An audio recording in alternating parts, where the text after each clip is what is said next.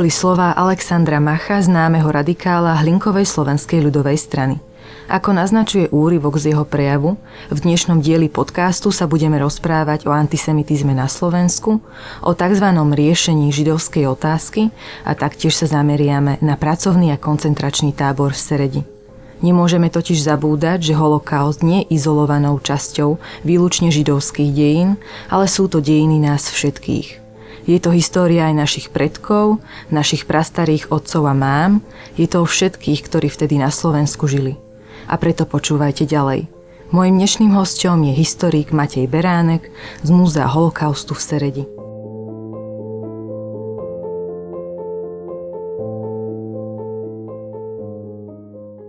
Na prvé Hitlerovo zavolanie hlásili sme sa do protižidovského frontu a v tomto svojom postoji boli sme takí dôslední, že po národno-socialistickom Nemecku prví začali sme sa zbavovať nebezpečnej židovskej pliagy, ktorá už na svete narobila toľko zla.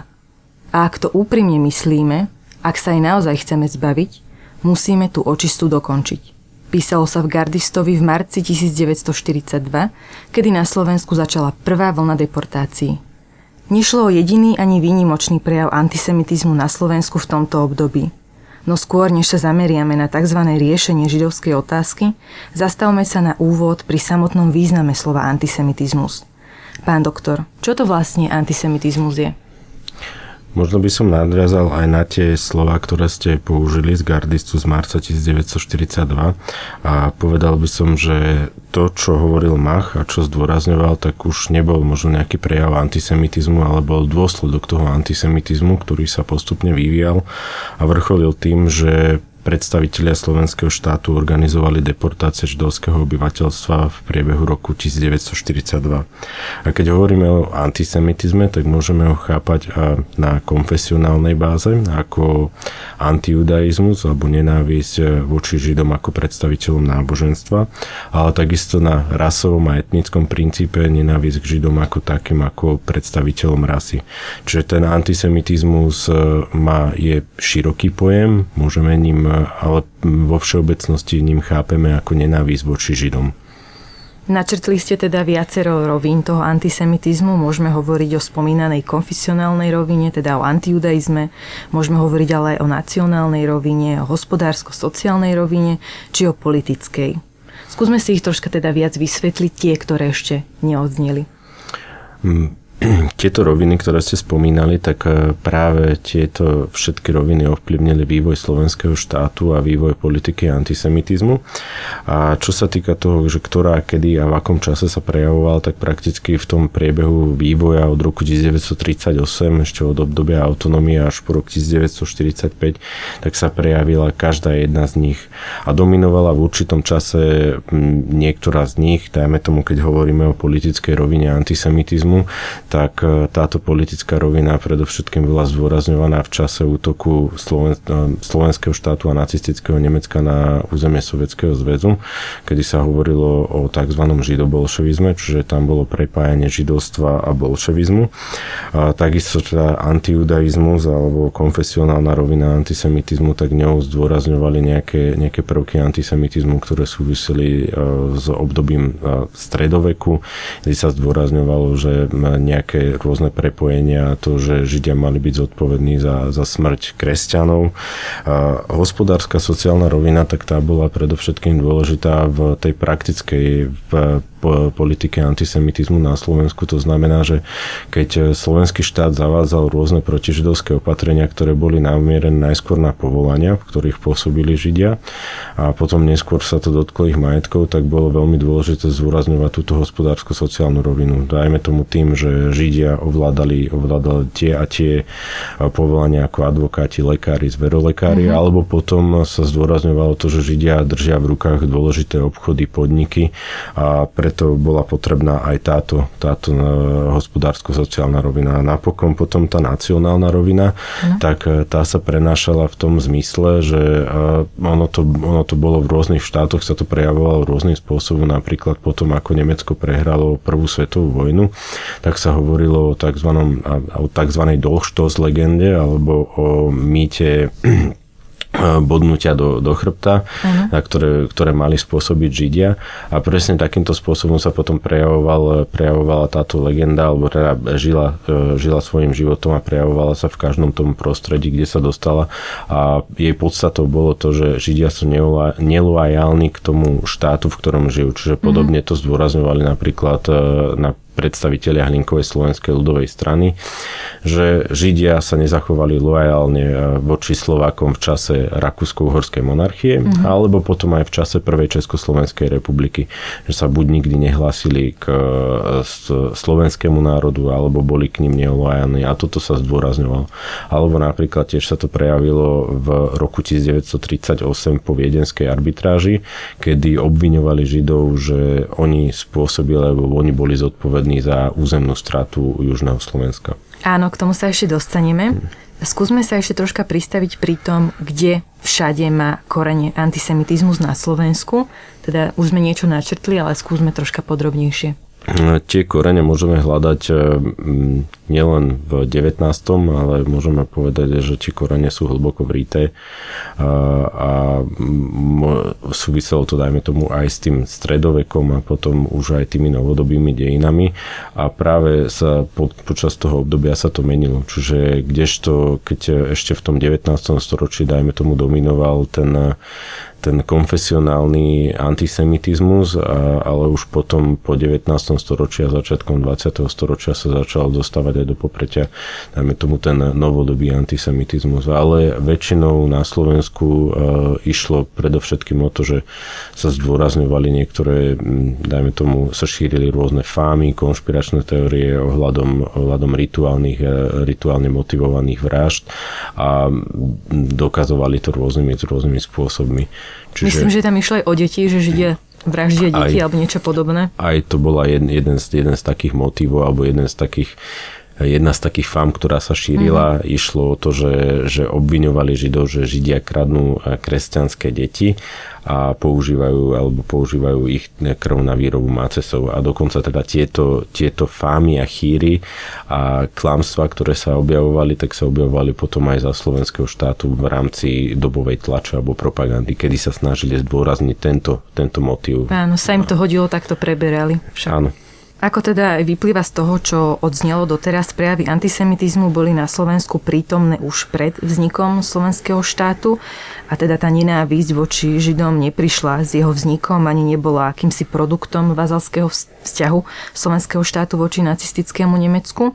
E, skúsme si konkretizovať prejavy antisemitizmu pred 14. marcom a možno sa dostať bližšie aj práve k tomu, čo sa dialo po viedenskej arbitráži tie prejavy antisemitizmu pred 14. marcom a pred vznikom samotného slovenského štátu tak e, boli dosť výrazné a súviseli predovšetkým s zmenou geopolitickej situácie v Európe, predovšetkým teda v strednej Európe a konkrétne Československo, ktoré stratilo územie Sudet e, potom a po tejto strate a po Mnichovskej dohode, tak e, svoje svoje ambície realizovali práve predstaviteľia Hlinkovej slovenskej ľudovej strany, ktorí svoj dlhodobý autonomistický program pretavili do skutočnosti, čiže presadili ho 6. oktobra 1938, kedy vyhlásili manifest slovenského národa a v rámci tohto manifestu hovorili, že zdôrazňovali, že budú stať po boku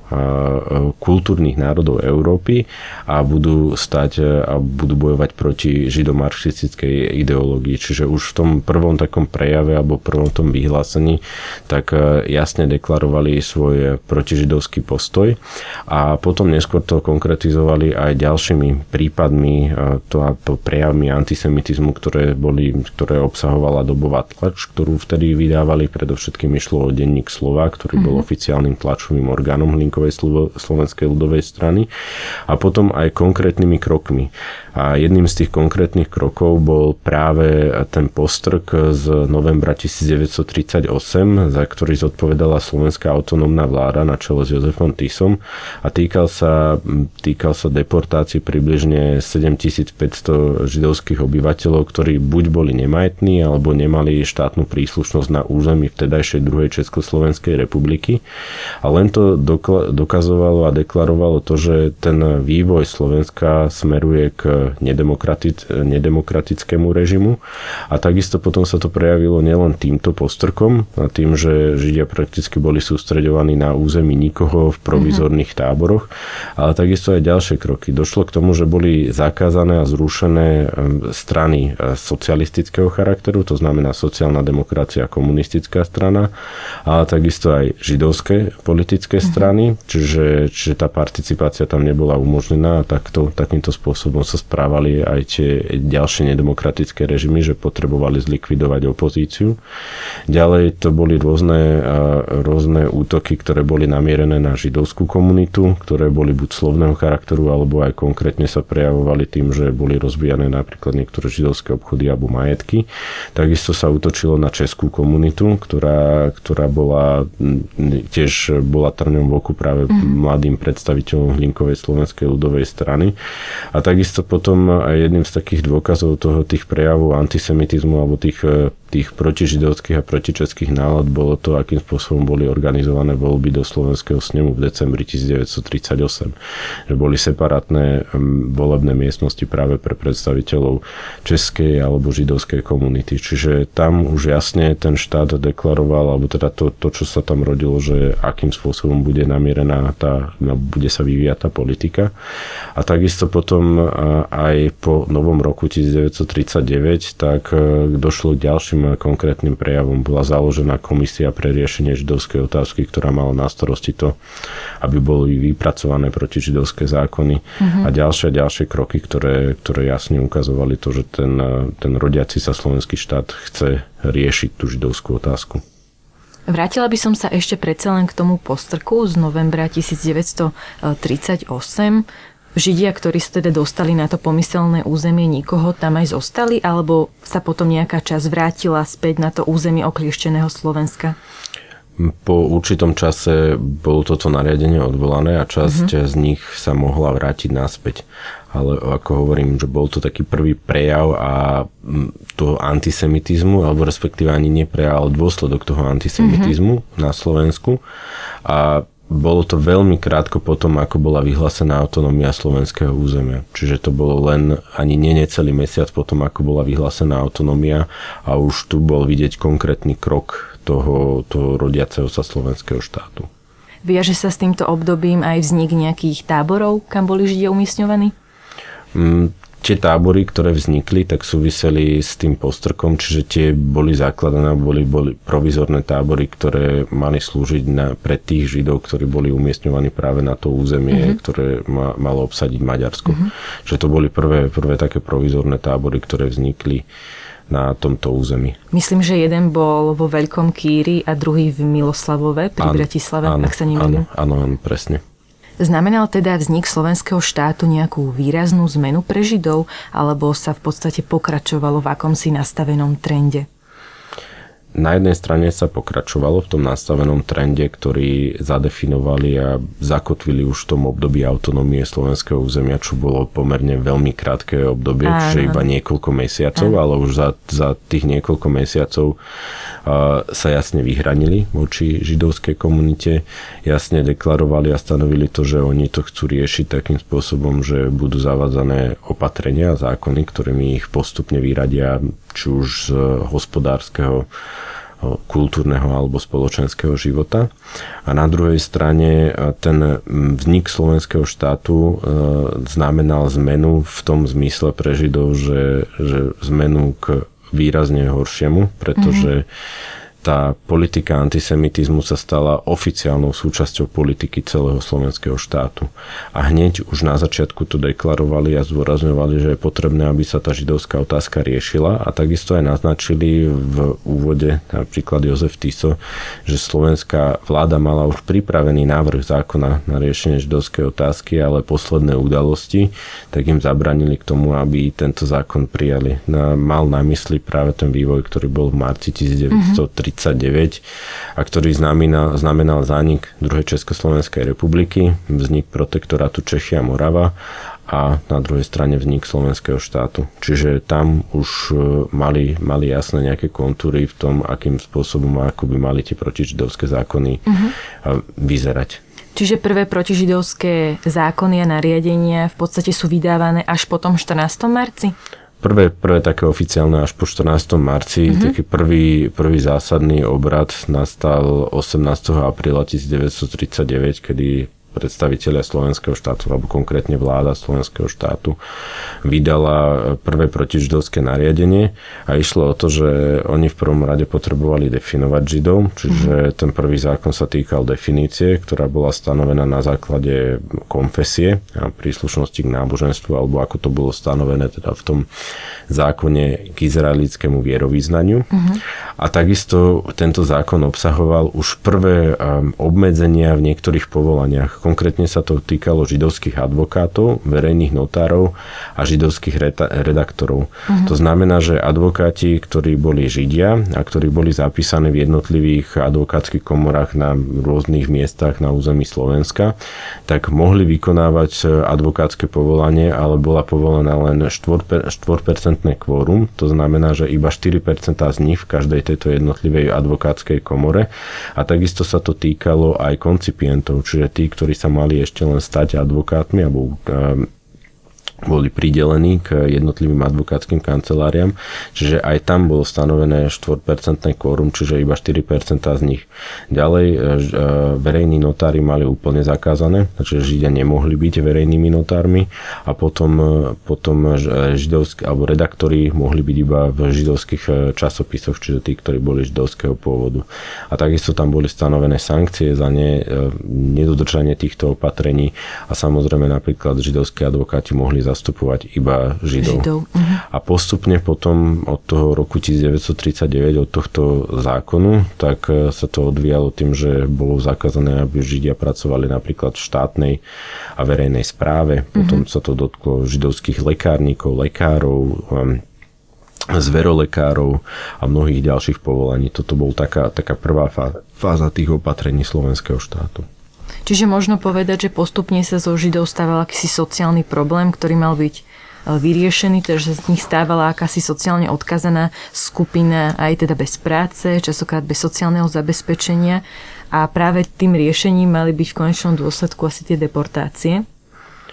Mm, áno, ale než sa dopracoval ten slovenský štát k tým deportáciám, tak došlo k sérii mnohých opatrení, mm-hmm. ktoré, ktoré nasmerovali ten vývoj práve k, ku, k tomuto konkrétnemu kroku a k tým deportáciám. Čiže ten vývoj postupne bol taký, že najskôr sa zamerali na tie povolania, Áno. potom neskôr sa zamerali na, na židovské majetky, respektíve na, na ich firmy, živnosti, obchody, ktoré boli arizované. Potom e, sa dostali k ich bytom a domovom, keď žili v rôznych mestách, na rôznych uliciach, kde mali postupne, odkiaľ boli postupne vyháňaní.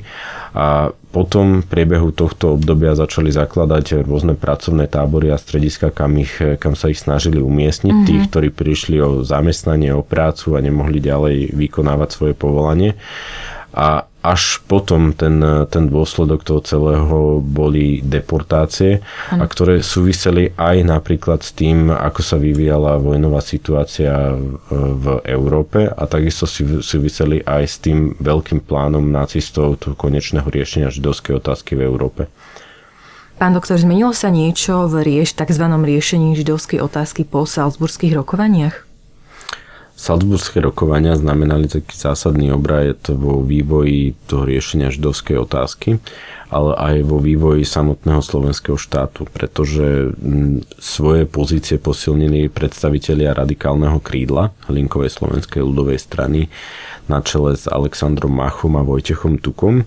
A takisto tieto salzburské rokovania viedli k tomu, že sa sprísnili a zostrili opatrenia voči židovskej komunite, ktorá žila na území Slovenska. Čiže koncom augusta prišiel na územie Slovenska Dieter Vysliceni, ktorý bol e, poradcom pre riešenie židovskej otázky na Slovensku. A takisto sa zavádzali ďalšie opatrenia, ktoré mali na pomoc rýchlejšiemu, e, rýchlejšej arizácii židovského majetku, že bol založený ústredný hospodársky úrad, ktorý mal slúžiť na túto, alebo ktorý mal byť hlavným prostriedkom a nástrojom arizácie, ktorý mohol vydávať aj rôzne e, nariadenia a opatrenia, ktoré mali silnú právnu účinnosť, alebo respektíve sa dotýkali rôznych opatrení a zasahovali do života židovskej komunity na Slovensku. A takisto vláda Slovenska dostala právomoc vydávať nariadenia, ktoré boli z mocou zákona, čiže oni prakticky mohli riešiť e, tú židovskú otázku tým, že vydávali rôzne nariadenia, ktoré, boli, ktoré mali právnu moc e, zákona a ktoré ešte viac e, okliešťovali tie práva židovskej komunity na Slovensku. Čiže, či dotklo sa to predovšetkým toho procesu arizácie, aby sa urýchlil a potom neskôr sa, sa do, to dospelo k tomu, že bol prijatý aj židovský kódex, ktorý je asi to najznámejšie nariadenie a opatrenie slovenského štátu. Bol židovský kódex postavený už na rasovom princípe? Áno, tam už bolo to stanovené tak, že prvý paragraf židovského kódexu stanovoval to, že Židia sú definovaní na základe, alebo boli definovaní na základe rasy a rasového princípu. To znamená, že ten konfesionálny princíp už nebol tak dôležitý, ale stále tam hral nejakú určitú rolu, ale predovšetkým sa zdôrazňovalo to, že tieto zákony, ktoré sa prijali, sú rasové zákony a rasové zákonodárstvo. A takisto v rámci tohto prvého paragrafu sa zavádzal pojem židovský miešanec, čiže v tomto prípade mysleli aj na tých, ktorí boli pochádzali zo zmiešaných manželstiev, mm-hmm. a, ktorí, ktorí sa narodili zo zmiešaných manželstiev, vstúpili teda do, do, do, do tých týchto manželstiev, alebo napríklad aj keď e, mali nemanželský styk, e, sexuálny styk teda s, s nežidom. Čiže aj na, na tieto prípady mysleli a vtedy hovorili práve o židovských miešancoch. V Gardistovi sa v septembri roku 1941 písalo o židovskom kódexe ako o slovenských norimberských zákonoch, alebo sa aj o židovskom kódexe hovorí, že je, bol tvrdší dokonca ako norimberské zákony. Ako to bolo? Samotní predstavitelia slovenského štátu tvrdili a zúrazňovali to, že slovenské zákony sú, slovenské protižidovské zákony sú tie najprísnejšie a že tieto zákony by mali za vzor aj ďalším krajinám, keďže to robí ich mali prijať. Napríklad e, v ľudových novinách, čo bol oficiálny tlačový orgán úradu propagandy, tak sa spomínalo to, že, že tieto zákony by mali za vzor napríklad Maďarsku, kde síce prijali protižidovské zákony a opatrenia, ale tieto zákony nie sú v porovnaní s tými slovenskými dostatočne tvrdé.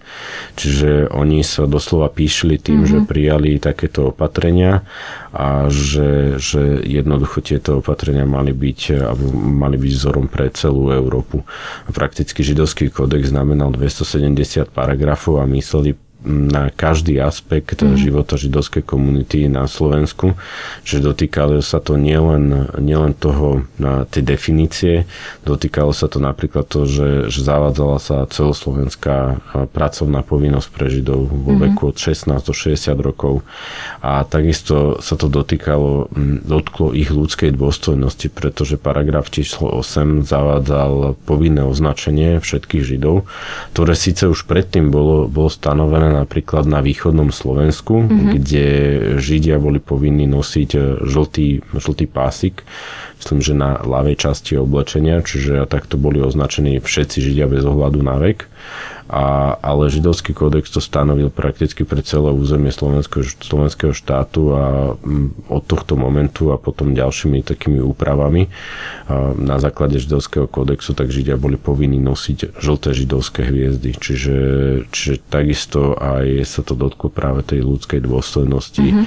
a ďalších, ďalších vecí a aspektov Treba povedať, tak, aspoň mi to tak vyplýva z toho, čo ste povedali, že niektoré regióny Slovenska boli aktívnejšie ako samotný štát, že ako keby stihli niečo vydať ešte skôr, než to stanovoval ten štát.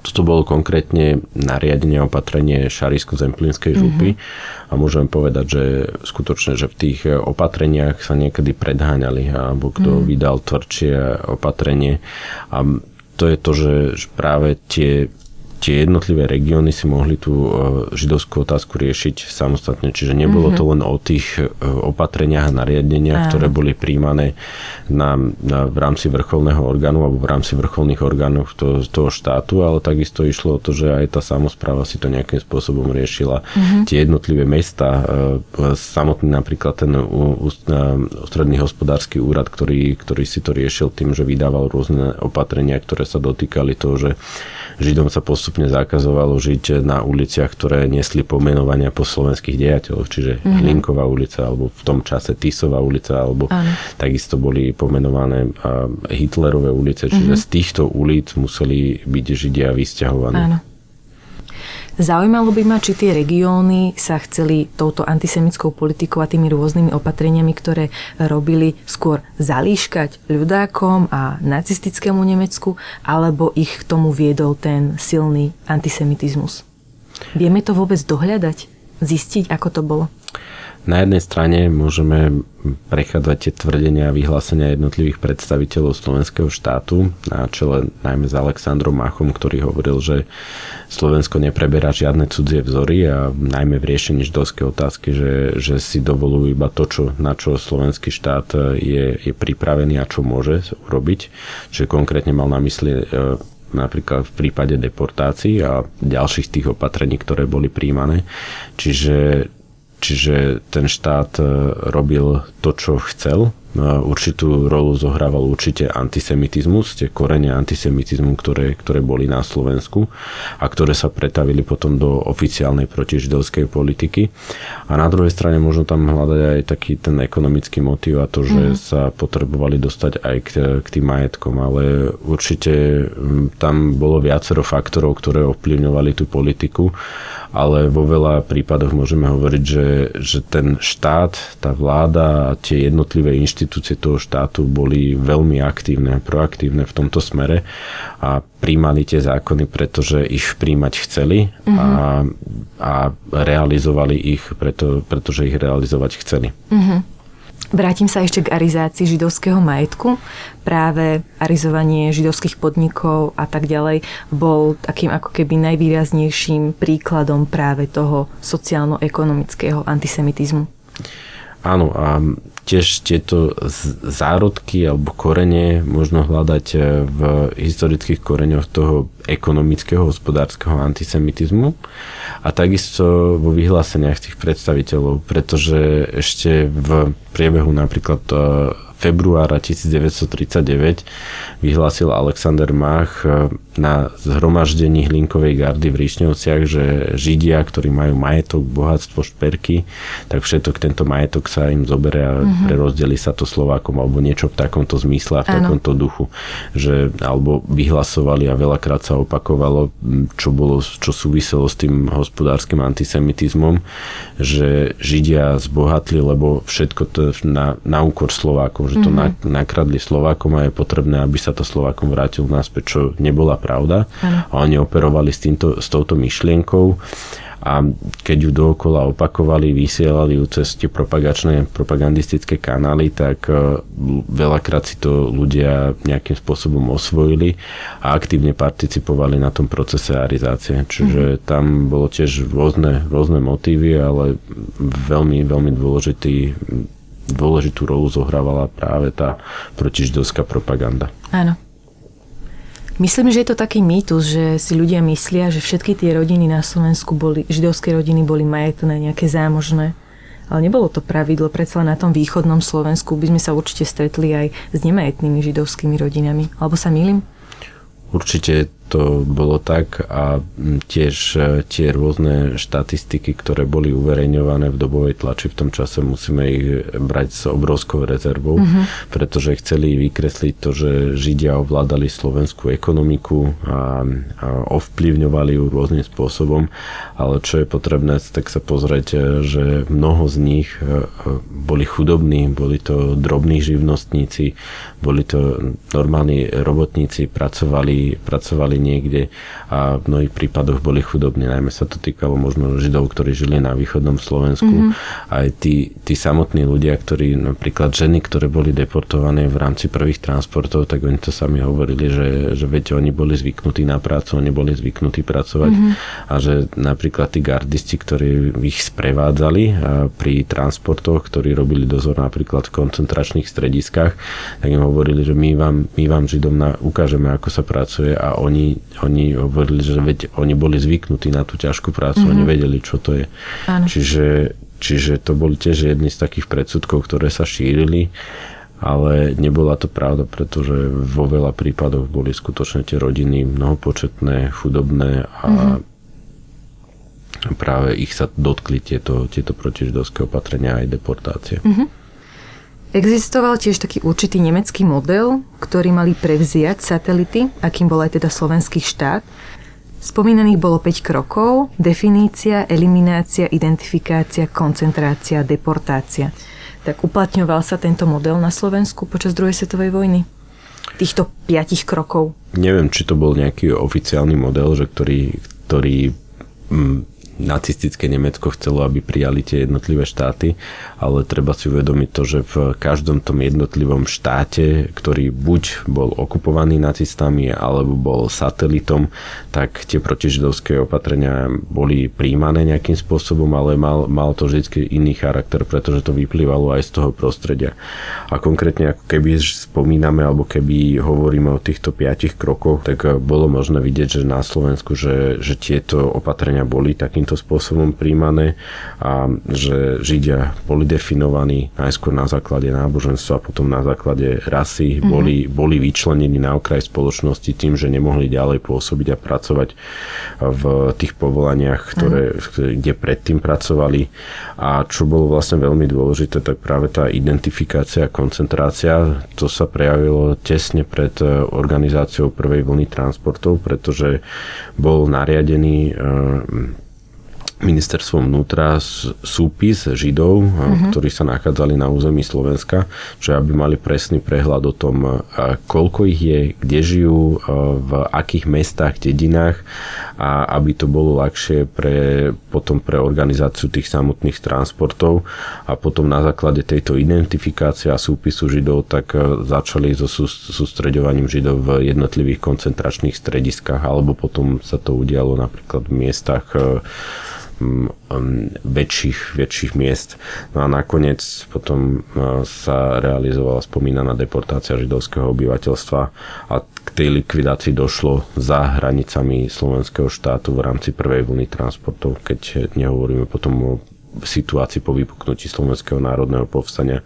Čiže tam sa prepojil ten, ten plán Slovenska, slovenského riešenia židovskej mm-hmm. otázky alebo riešenia židovskej otázky na Slovensku s plánom nacistického Nemecka, mm-hmm. že teda konečným riešením židovskej otázky v Európe. Mm-hmm. Čiže...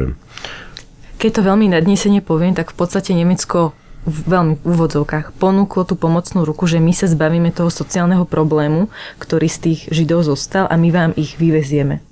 Môžeme to takto povedať? Skôr, to bolo tak, že, že tá iniciatíva bola od Slovákov, že oni ponúkli.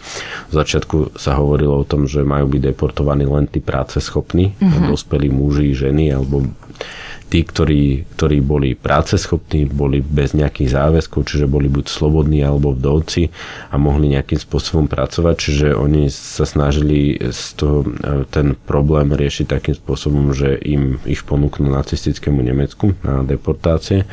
No a mm, výmenou za to, že oni, oni, oni mi ich ponúknú, tak eh, chceli, aby jednoducho si nacisti nenarokovali tie židovské majetky, ktoré, zostanú po, ktoré mali zostať po deportácii. Mm-hmm.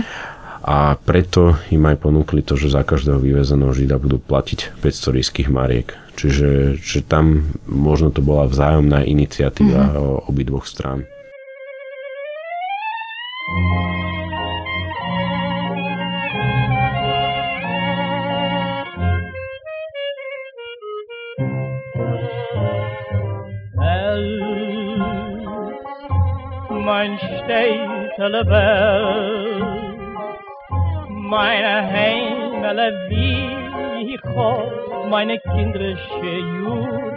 Verbrannt. Jednu noc nás všetkých vyhnali na Apel Plac. Bolo nás niekoľko sto. Všetkých postavili do kruhu a museli sme utekať. Behalo sa dookola bez prestávky. Nemeckí strážnici a gardisti stáli rozostúpení na rôznych miestach a byli nás bičmi a palicami. Ľudia padali a kričali. Nikdy predtým som nič také nezažil. To bol úryvok zo svedectva Naftaliho Fursta z tzv. Bartolomejskej noci, ktorá sa odohrala v sereckom tábore v septembri roku 1944. Jeden z mnohých dokladov neludského zaobchádzania so Židmi na Slovensku. Keď už vieme, čo je to antisemitizmus, ako sa prejavoval a eskaloval na Slovensku, rada by som sa bližšie zamerala na problematiku pracovných táborov a konkrétne na Serecký tábor, v priestoroch ktorého dnes sídli Múzeum holokaustu. Na začiatok by sme si však mohli urobiť trošku poriadok v terminológii, nakoľko sa môžeme stretnúť s adjektívami pracovný, koncentračný, vyhľadzovací. Mám pocit, že niekedy sa s týmito výrazmi zaobchádza neuváženie a pritom každý z nich označuje pomenúva niečo iné a nemali by byť zamieňané. To mi určite dáte za pravdu. Tak si teda vysvetlíme, aký je teda rozdiel medzi pracovným, koncentračným a vyhľadzovacím táborom a aký bol ten seracký. Mm, tak tá terminológia to je taká všeobecná definícia pracovný, koncentračný a vyhľadzovací tábor ale treba si uvedomiť to, že v období medzi rokmi 1933 a 1945 vzniklo niekoľko, niekoľko tisíc táborov rôznych, rôzneho typu, pričom ten kľúčový, kľúčová definícia alebo mm, kľúčový vzor, ktorý, ktorý vznikol v nacistickom Nemecku, sa potom ďalej šíril do ostatných krajín, tak e, to bol napríklad tábor Dachau, ktorý vznikol nedaleko Bavorského Mníchova. Ten je myslím úplne prvý? Áno, ten bol úplne prvý oficiálny koncentračný uh-huh. tábor, avšak e, nutno podotknúť, že medzi tým v tom období roku 1933 e, vznikali také rôzne provizorné tábory. Uh-huh. Niekedy sa označujú termínom ako divoké koncentračné tábory, pretože nemali nejaký pevný charakter, štruktúru uh-huh. organizačnú, ale popri tom, ako vznikali tieto tábory, ktoré mohli vzniknúť v nemeckých mestách ako Berlín alebo Mníchov, čiže vznikali v rôznych odlahlých budovách, miestnostiach, kasárniach, alebo dokonca teda robilo sa to tak, že, že potom, keď sa tá situácia v nacistickom, alebo respektíve v tom rodiacom sa nacistickom Nemecku komplikovala a začali s prenasledovaním politických oponentov, tak niekedy mohli vtrhnúť aj do centrály napríklad sociálno-demokratickej strany v Berlíne alebo niekde inde, v nejakom mm. inom meste a tam založiť takýto provizorný tábor. A okrem týchto provizorných vznikali aj také prvé polooficiálne koncentračné tábory, ktoré mali požehnanie od lokálnych autorít nacistickej strany alebo tých e, mocenských štruktúr, e, či už, či už to boli jednotky SS alebo SA a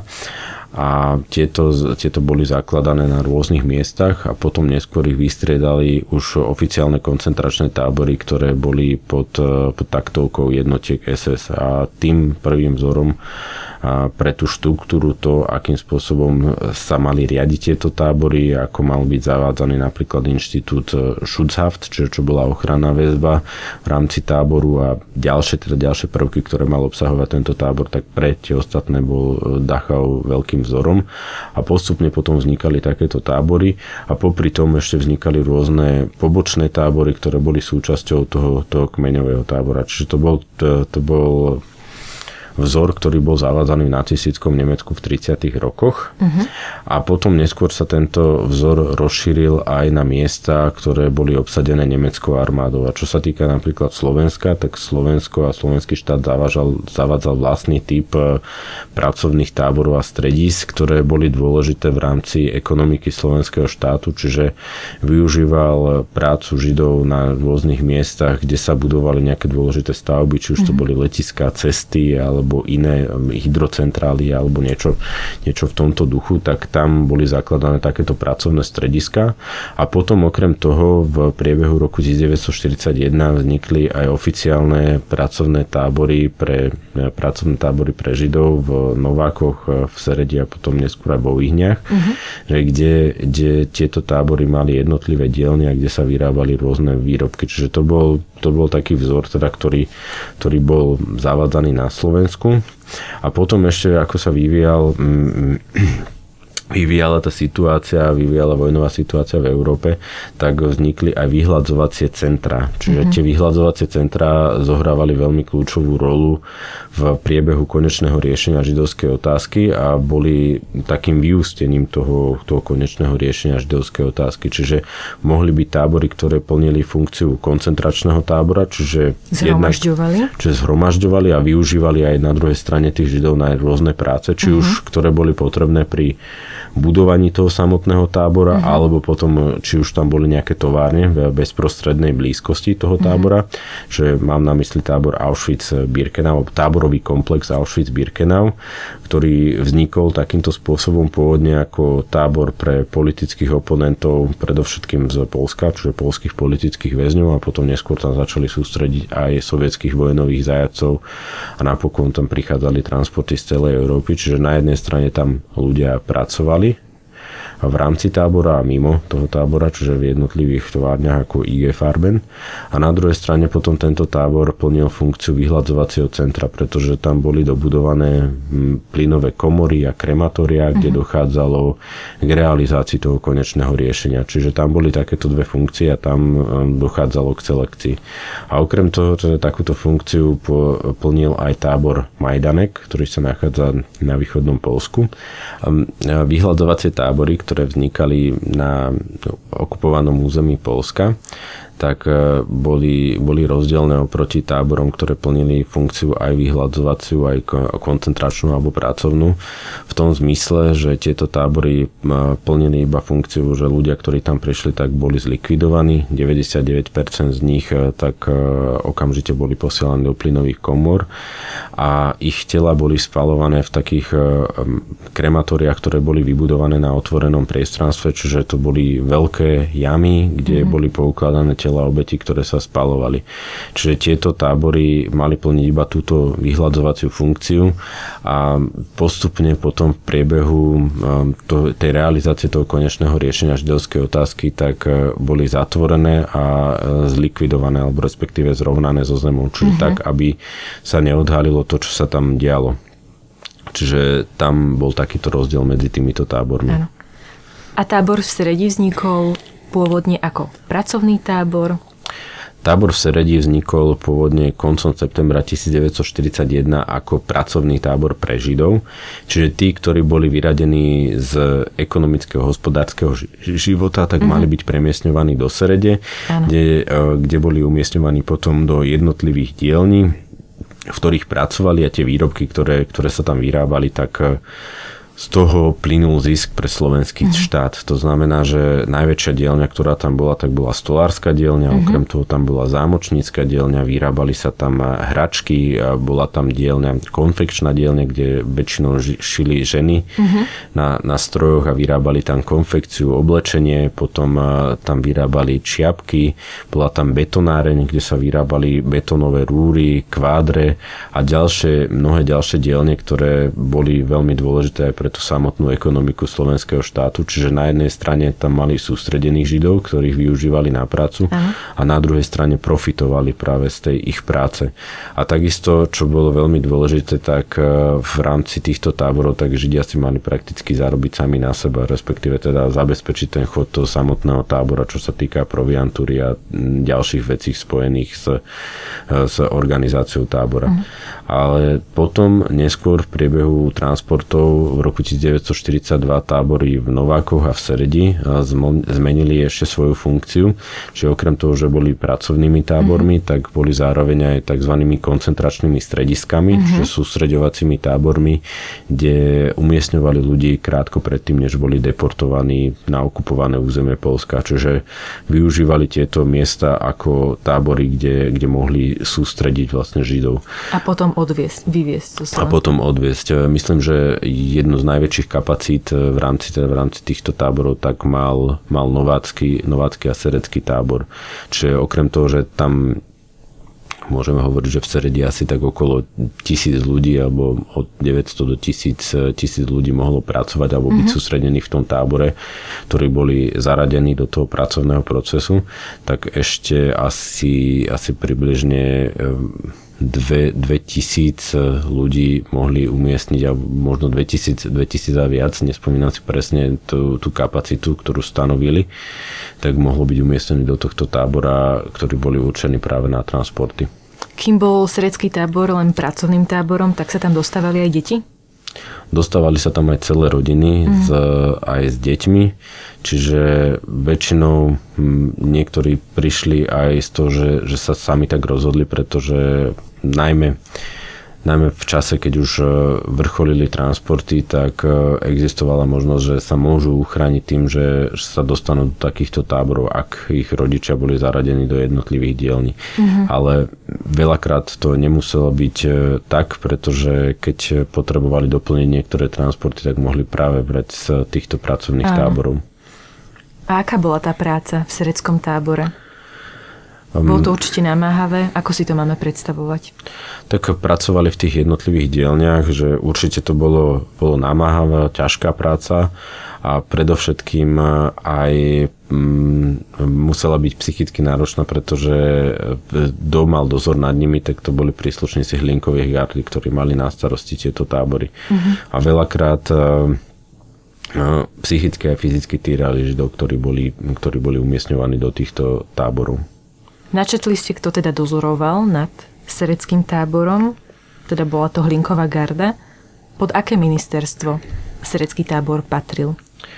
ten vývoj pracovných táborov stredisk na Slovensku bol taký, že z začiatku tá pracovná povinnosť sa dotýkala židovských a romských bráncov, ktorí mali absolvovať základnú vojenskú službu a oni boli umiestňovaní do tzv. 6. robotného prápora a to boli vlastne také že ako keby špeciálne pracovné tábory pre, pre e, Židov a Rómov, e, ktorí boli do, týchto, do nich umiestňovaní a tie boli zriadované ministerstvom národnej obrany. Ale potom neskôr e, realizácia a budovanie takýchto pracovných táborov a stredisk prešla pod ministerstvo vnútra, čiže to mm-hmm. ich mal na starosti. A to mal na starosti aj konkrétne tieto tri, tri väčšie pracovné tábory Novákov, Seredi a Vyhni a potom aj ďalšie pracovné strediska na území Slovenska. Čiže Patrilo to pod Hlinkovú gardu, mm-hmm. ktorá bola umiestňovaná ako dozor v týchto táboroch a ten počet gardistov sa konkrétne v Seredi postupne navyšoval. Na začiatku tam nebolo tak veľa gardistov, ale v čase, keď už e, boli realizované transporty z tábora v Seredi, tak ten počet dosiahol okolo, bol, pohyboval sa okolo 55 gardistov, ktorí boli určení k tomuto, e, e, k tomuto táboru. Mm-hmm. Pristavme sa troška aj pri každodennosti, ako napríklad vyzeral prístup k hygiene týchto väzňov alebo napríklad stravovanie v tábore. Tak mali tam určené denné dávky aj to stravovanie a aj nejaký určitý možno prístup k tej hygiene, lenže musíme si uvedomiť, že bol to, bol to jednoducho pracovný tábor s polo, poloväzenským alebo väzenským e, režimom, mm-hmm. kde, kde každo, každodenne boli vystavení práve ten, tej vôli a nevoli predstaviteľov hlinkovej gardy a najmä tá situácia sa výrazne zhoršovala v priebehu prvej vlny transportov, kedy na mieste Apelplacu tak boli zhromažďovaní všetky ľudia, ktorí boli buď určení k transportom, alebo respektíve celý tábor a kedy vyberali ľudí, ktorí majú ísť do tých jednotlivých transportov. Čiže každé takéto zhromaždenie pre tých ľudí bolo veľmi veľmi náročné, stresujúce. stresujúce. Kto riadil tábor? Vieme nejaké mená spomenúť, že nejakého veliteľa to zrejme malo alebo niečo podobné? No oficiálne podľa podľa teda tých dobových dokumentov, tak tábor riadil komisár tábora. Mm-hmm. Prvým komisárom tábora bol Jozef Vozár, ktorý organizoval aj značnú časť teda prvej vlny transportov z tohto tábora, na ktorého si spomínajú aj niektorí preživší, e, ktorí prešli týmto táborom. A mhm. spomínajú si na ňom, že, teda, že tiež bol, zachoval veľmi zle, brutálny. A po ňom nastúpil Imrich Vašina, ktorý predtým pôsobil ako komisár alebo veliteľ koncentračného strediska strediska Bratislava Patronka. Odkiaľ tiež realizovali transporty židovského obyvateľstva v priebehu roku 1942 a potom prešiel práve na toto miesto komisára sereckého tábora. No a neskôr potom v, na jar 1944 tak tábor, alebo respektíve organizáciu tábora prešla z, zo strany gardistov na, na žandárov a vtedy sa tam aj výraznejšie tá situácia upokojila, čiže tí ľudia neboli v takom strese a ako keď tam boli práve gardisti a práve žandári, tak tí boli tam poslední predtým pred vypuknutím Slovenského národného povstania. A potom po vypuknutí Slovenského národného povstania tak tábor prevzali pod svoju správu jednotky SS uh-huh. a tam sa výrazne tá situácia zhoršila, pretože v tom čase už tam dochádzalo aj v prípadu mnohých vražd, poprav, týraniu, aj ktoré ste opisovali na začiatku, ktoré, na ktoré si spomína Naftali First, mm. ktoré sa odohralo v septembri 1944. A vtedy v tom čase na priebehu septembra riadili tábor Franz Knollmeier a Josef Hakel, ktorí boli veľmi veľmi brutálni k tým väzňom uh-huh. a ktorí sa sami zúčastňovali aj na, alebo sami realizovali popravy židovských väzňov, ktorí boli sústrední v tábore. A Čiže potom, dochádzalo k popravám aj priamo v sereckom tábore? Aj priamo v sereckom tábore, napríklad keď sa niekto pokusil o útek alebo ich mučili v budove veliteľstva a potom, potom zastrelili.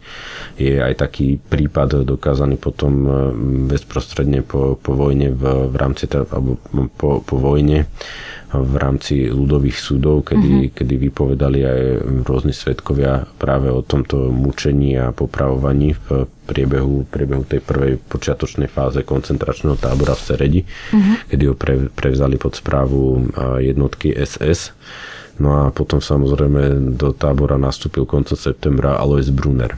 A Alois Brunner bol veľmi dobrým spolupracovníkom Adolfa Eichmana, uh-huh. ktorého využíval na tú, prak- na tú praktickú realizáciu konečného riešenia židovskej otázky. To znamená, že on ho využíval na realizáciu rôznych deportácií z rôznych kútov Európy, či už pôsobil v greckom Solúne, v, mm-hmm. vo Francúzsku v tábor Dranci, alebo napríklad e, riadil deportácie Židov, ktorí, sa, ktorí boli vo Viedni. A potom nakoniec e, svoje posledné pôsobisko mal práve na Slovensku a v Sereckom tábore. Mm-hmm. Vieme povedať, kedy odišiel prvý akoby transport zo Serede a kedy posledný?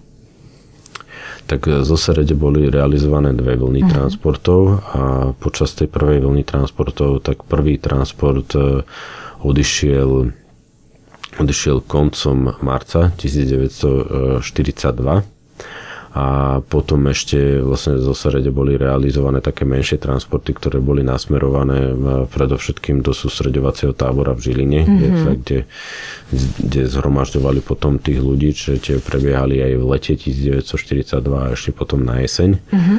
A potom, čo sa týka druhej vlny transportov, tak tam začali, začal s i realizáciou práve Alois Brunner, ktorý, mm-hmm. ktorý hneď potom, ako prišiel a zmocnil sa teda úlohy veliteľa tohto tábora, tak e, začal s realizáciou transportov koncom septembra 1944, mm-hmm. kedy prvé transporty posielal predovšetkým do táborového komplexu Auschwitz-Birkenau, kde ešte stále fungovali plynové komory a krematória, čiže väčšina z tých, ktorí boli v tejto prvej časti deportovaní do, do Auschwitz-Birkenau, tak bola zlikvidovaná a potom posledný transport, ktorý opustil Serecký tábor, tak to bolo 31. marca 1945, možno iba niekoľko hodín predtým, než e, bol, bol tábor oslobodený, mm-hmm. alebo sa dostali e, na, na toto miesto predstavitelia Červenej armády. Kedy a za akých okolností tábor v Seredi zanikol? No zanikol práve v situácii, ktorá, ktorá bola, ktorá ktorá sa udiala na Slovensku, to, že postupne územie Slovenska bolo oslobodované, respektíve nemecké jednotky sa stiahovali mm-hmm. a takisto sa to dotklo aj tu sereckého tábora. Čiže ten posledný transport bol evakuačný, všetky Židov ešte, ktorí zostali v, v Seredi, tak deportovali do Terezínskeho tábora mm-hmm. a spolu, spolu s, tými, s týmito ľuďmi, ktorí boli transportovaní, tak odišiel aj Alois Brunner mm-hmm. a ďalší, teda ďalší, ďalšie jednotky SS ktoré boli ešte v tomto tábore. Čiže on odišiel a prakticky potom po druhej svetovej vojne sa na určitý čas stratila stopa, teda kde, kde sa nachádza alebo kde sa stratil. A nebol súdený? A odsudili ho v neprítomnosti. Mm-hmm. Na, myslím, že na trest smrti za to, čo vykonal, pretože on bol priamo zodpovedný za realizáciu transportov z tých miest, do ktorých som spomínal. Uh-huh. A snažili sa ho vypátrať e, aj, aj jednotky, alebo teda Mossad. Ano. A zistili potom, že sa nachádza na Blízkom východe. Dokonca mu posielali aj také listové bomby, ktoré, ktoré spôsobili to, že stratil nejaké články prstov a prišiel o oko ale nakoniec, e, nakoniec sa im ho nepodarilo chytiť e, a život prežil do veku nejakých asi 90 rokov mm-hmm. v mhm. Syrii. Mm-hmm. Aj ste mali v múzeu nejakého návštevníka, ktorý si prešiel sereckým táborom počas druhej svetovej vojny? Um, chodievajú a navštevujú toto miesto. Um, samozrejme teda teraz e, počas toho obdobia pandémie tak to nebolo možné ale, ale mali sme tam mnoho preživších a napríklad sme aj organizovali také podujatie, kde, kde bolo myslím, že 25 ľudí, ktorí prežili holokaust. Mnohí z nich teda prešli aj priamo tým sereckým mm-hmm. táborom a oni sa stretli s, so študentmi, pretože s nejakými 500 študentmi, čiže sme zorganizovali také, také diskusie, ktoré prebiehali v celom areáli múzea. No a tam aj mnohí tí, ktorí prešli sereckým táborom, ktorí, ktorí zažili deportácie. Mm-hmm. A... Určite to muselo byť veľmi ťažké sa vrátiť na také miesto. Pre nemôžem, ako nemôžem hovoriť za tých ľudí, mm-hmm. ktorí prežili, ale pre mnohých určite je to, je to veľmi ťažké, že keď prídu na to miesto, kde, kde síce teraz stojí múzeum, ale pred 80 rokmi, pred viac ako 80 rokmi, tak tam stál pracovný a koncentračný tábor, odkiaľ niekde, kde videli posledný krát niektorých svojich rodinných príslušníkov a s ktorými sa už nikdy nestretli, čiže určite to musí byť ťažké a náročné pre nich.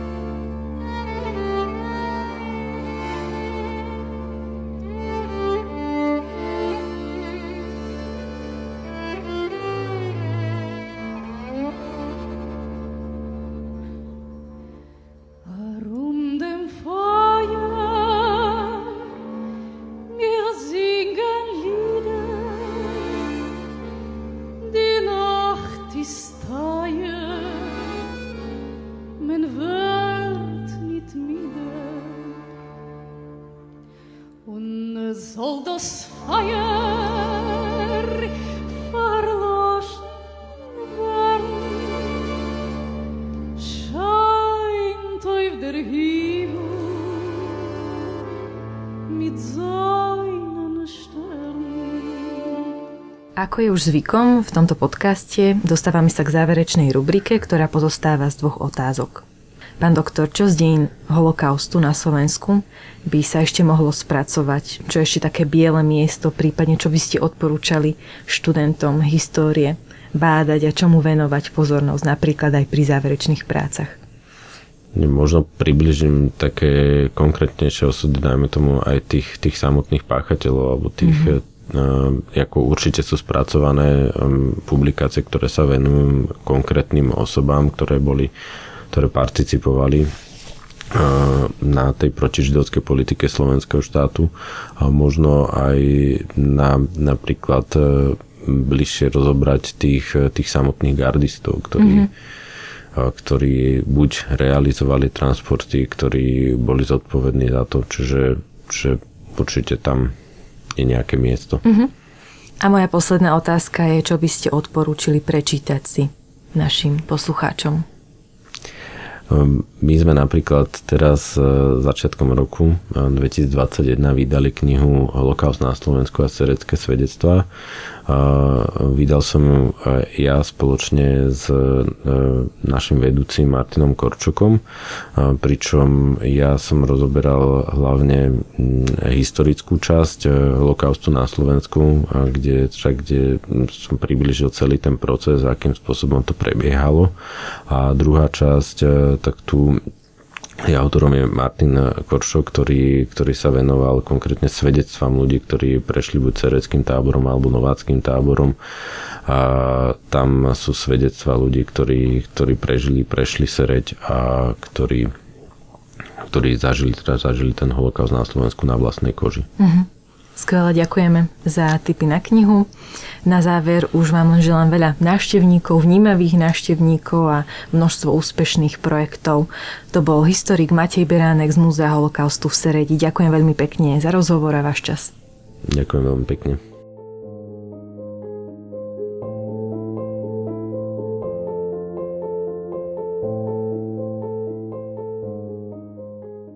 Tento podcast vznikol v rámci spolupráce Katedry histórie Filozofickej fakulty Univerzity Konštantína Filozofa v Nitre a History Labu. Zároveň bol podporený agentúrou na podporu výskumu a vývoja prostredníctvom projektu Dejiny Hlinkovej slovenskej ľudovej strany v domácich a európskych dimenziách. Za technickú podporu a spracovanie ďakujeme Martinovi Kabičkovi a mediálnemu centru Filozofickej fakulty Univerzity Konštantína Filozofa v Nitre.